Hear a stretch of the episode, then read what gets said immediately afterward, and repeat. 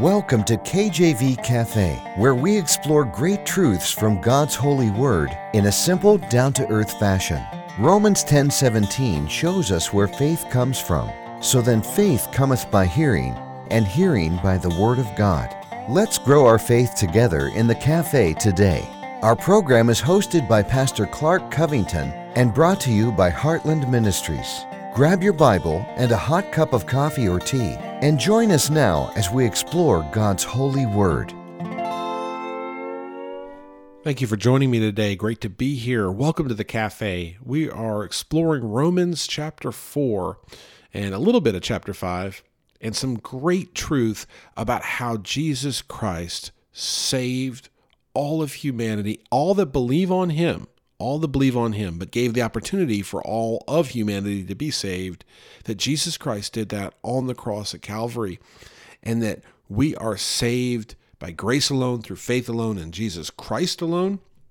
And that salvation is very important because it is needed. And the idea here is substitutionary death. The idea here is we deserved death for our sin debt and Christ came and substituted himself, being fully righteous, and died for us, for all. And when we believe on him, we are saved. Amen. It's that that's that process there where he died for all, for all time. Amen. But we have to accept that free gift of salvation. If I knocked on your door and you opened the door and I said, Look, I have a free gift for you. And let's say I was holding a box, right? Wrapped up with a bow on it. How about that? I said, I have a free gift for you. Okay, well, how odd would that be in this day and age to knock on someone's door and say, I have a free gift? And you would look at them, if you're like me, you'd probably be skeptical and you might say, No, thank you. And you close that door. Now, if you close that door, who's holding the free gift? I'm still holding it because you didn't accept it. Now, I offered it to you it was going to cost you nothing, but you had to accept that free gift. And for whatever reason, you decided not to accept it. You have that choice. God has given you that choice. And so we have both a universal way to be saved, a way to be saved for all mankind. And yet we have very few, I believe, that really understand this concept and accept it and believe it and have accepted that free gift because what it means is to truly understand. How can you say you have faith if you don't understand what you believe in? How can I say, uh, yeah, I've got faith uh, in, you know, uh, I've got faith in the tide of the ocean, and I have no idea what goes on with the tides of the ocean. Well, I'm saying I have faith in the tides of the ocean that they're going to come through low tide and high tide, but I don't even understand what that means or where it is. That's not really faith, that's ignorance. And, and ignorance won't be an excuse when we get to the judgment. It certainly won't. And so we're talking about something beautiful here the substitutionary death of Jesus Christ on the cross. And this is a three part series. So if you're listening to this uh, and you're afraid you may miss the other parts, you can catch it uh, on online. We'll eventually get this on uh, YouTube or kjvcafe.com. Uh, it, it, may take a little bit, but we'll get it up there. Sub- substitutionary death, three part series. Part one is delivered for our offenses. If we are to understand what Christ did for us on the cross, we first need to understand that we needed it done for us, right? Many people pride will get in the way and they'll say, oh, I didn't need someone to do anything for me. I'm good. I'm I'm I'm well behaved. I follow the rules. I pay my taxes. Hey, I give a little bit to charity. Uh, I cooked a meal for some needy person last week. I'm I'm definitely getting into heaven. And God will laugh at that. God will say absolutely not. I have a way, and as Jesus himself says, the way to to God, God the Father is only through the Son, only through Jesus. Uh, Romans 4 17 through 25. And this is speaking of Abraham here. As it is written, I've made thee a father of many nations, before him whom he believed, even God, who quickeneth the dead, or make alive the dead, and calleth those things which be not as though they were, who against hope believed in hope, that he might become the father of many nations, according to that which was spoken, so shall thy seed be. And being not weak in faith, he considered not his own body now dead, when he was about a hundred years old, neither yet the deadness of Sarah's womb.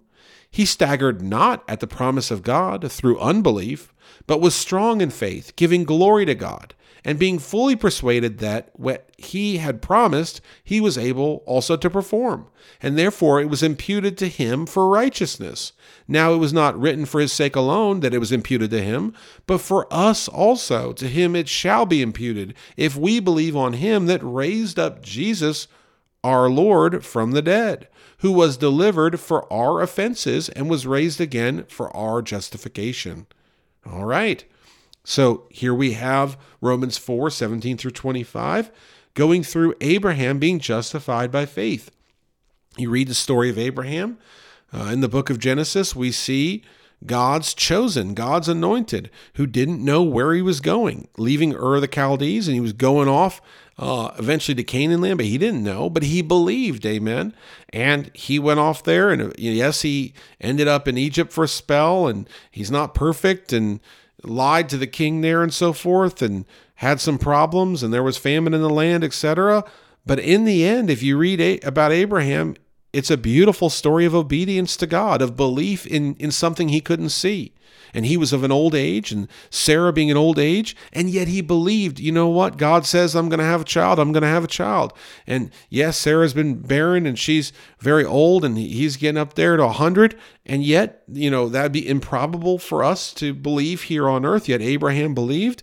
And now we look at the cross, and we can't pull up any uh, video or anything to show us uh, the actual historical event. Uh, there is no um, story in the newspaper at that time, all we have is God's word. And we have many doubters and many people that want to pick it apart, but all we have is God's word to believe. So, how Abraham be- believed the miraculous, we are to believe the miraculous as well. We are to believe on God. And as Abraham was justified for believing on God and what God was going to do, and that is giving birth to Isaac, the chosen son. Remember, uh, Abraham and Sarah had Isaac, right? And then Isaac, Rebecca, they have Jacob, and then Jacob has the 12 tribes of Israel. Amen. Literally, there's famine in the land. They go into uh, Egypt. Uh, Jacob, and uh, after Joseph had, had uh, begged J- Jacob, his father, to come, they go into the land of Egypt after they had so, uh, sold Joseph off into slavery. And they go in there because there was famine. They needed corn. Corn was in Egypt. Joseph had become very powerful. He said, Come here, we'll take care of everything. They come there uh, in that little group and they end up leaving. The Jewish people end up leaving. Jacob's progeny, his children, end up leaving those 12 tribes, uh, many hundreds of thousands, if not million, leaving in the Exodus uh, story, departing uh, Egypt uh, f- uh, from bondage to freedom. And so we see this. We see this great uh, people, God's chosen people, all starting with Abraham, all starting with his belief and him being justified, even though Abraham didn't live to see all of what happened he believed. And even though we may not live to see all that God is going to do through us and with us, we need to believe. And when we believe, we are justified. And that is the point. But part of the belief, one of the main parts of the belief, is that we're offenders, is that we have a sin nature that we cannot fix on our own. Goodness, that's so difficult to chew on. But here in verse 25 of Romans 4, it says, Who was delivered for our offenses, speaking of Jesus, who was delivered for our offenses and was raised again for our justification. See, there, there is no uh, remission of sin without the shedding of blood, the Bible says. And we see that Jesus Christ, being perfect, spotless, uh, sinless, Lamb of God, even John the Baptist, when he saw Jesus, that's what he said. I mean, you see this, he said, Oh, here comes Jesus, right? And you kind of read through when John the Baptist first sees Jesus. But what John the Baptist was really saying is, There is Jesus, and he's going to be delivered for our offenses, and he's going to be that sacrifice. He's going to die for us. And I, I read that now, and I'm thinking, Man, what a greeting, you know? Oh, hey, there's God in the flesh. You're going to die for me and everybody else because we're not good enough. But if we're honest, we're not good enough. And we needed somebody to go and do that. But not just somebody, it had to be the perfect, spotless lamb. That's why Jesus Christ was born of a virgin. That's miraculous. That's why Jesus Christ's father is Father God. Amen. Joseph was just the adoptive father. You could preach a whole message on that one. That's why Jesus Christ lived without sin for those 33 years. That's why Jesus Christ obedient to the Father, willingly went to the cross, could have wiped out all of his. Uh, all of his uh, people that were trying to get him, all of his enemies, could have had legions of angels come down and do do everything that needed to be done. Could have done so many things, but Jesus Christ obediently, willingly died for our offenses. And so, do we realize our sin? Do we try to hide it? Do we try to pretend that we're perfect? You know, why did the devil fall from heaven? He was uh, proud. He wanted to be like God. How did he trick Adam and Eve? He said, Be proud. You could be like God. And how people today are going to hell, they're proud and they want to be like God. They want to have their own destiny in their control. They want to be the captain of their own ship.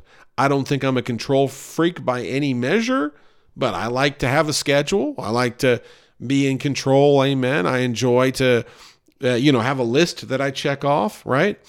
But when it comes to salvation, we must realize that all we can do is believe. And we need to start our belief with understanding that we're sinners. We need to realize that that sin came to us from Adam and Eve in the Garden of Eden and has been handed down from generation to generation. Now, that may be difficult to think about. And may you may feel like that's unfair. But in fact, it is what happened when Adam and Eve sinned. And so the first Adam, he brought sin into the world, right?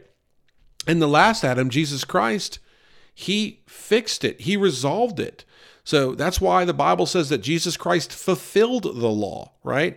So we no longer need to make sacrifices or uh, you know, burn stuff at the altar or do anything like that. We don't need idols and bow down to this, that, and the other. We simply need to believe on Jesus and what he did on the cross to resolve to pay that sin debt. Amen.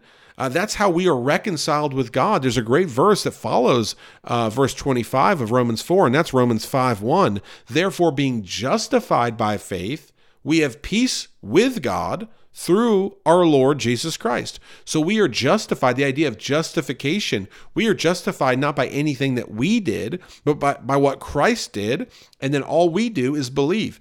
So it's kind of funny because people say, well, there's nothing that I can do uh, to please God? Well, there is something you can do. You can believe. And that is an action, right? Again, gave the example of giving a gift at the door. If you don't accept that gift, if you don't believe, right? Then if I told you, if I knocked on your door and said, here's a gift, by the way, there's everlasting life here, and you say, I don't believe you and close your door, you didn't accept. You didn't take that action.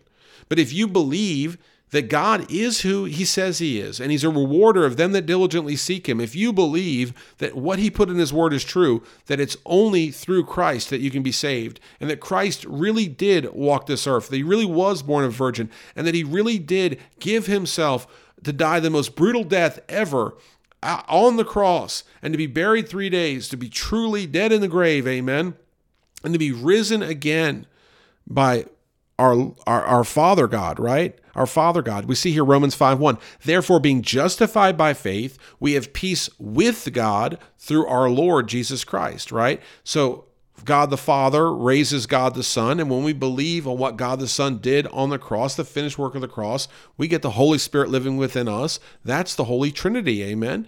And it's all because of what Christ did on the cross. But we must recognize our sinful nature, and it's nothing we can do but believe in order to be saved. And when we realize our offenses, we realize our need for a Savior, we realize that we're poor in spirit, we realize our spiritual poverty, and we turn to God and we ask God to save us through Jesus Christ and what He did on the cross, we'll be saved. It's a beautiful, beautiful, wonderful picture uh, in the Bible of how to be saved, to just believe as Abraham believed and was justified by faith, we can believe and be justified by faith. It's a wonderful thing. It's so wonderful. It's the best news. It's the good news. Believe it today. Thank you so much for joining me. Take care. God bless and amen.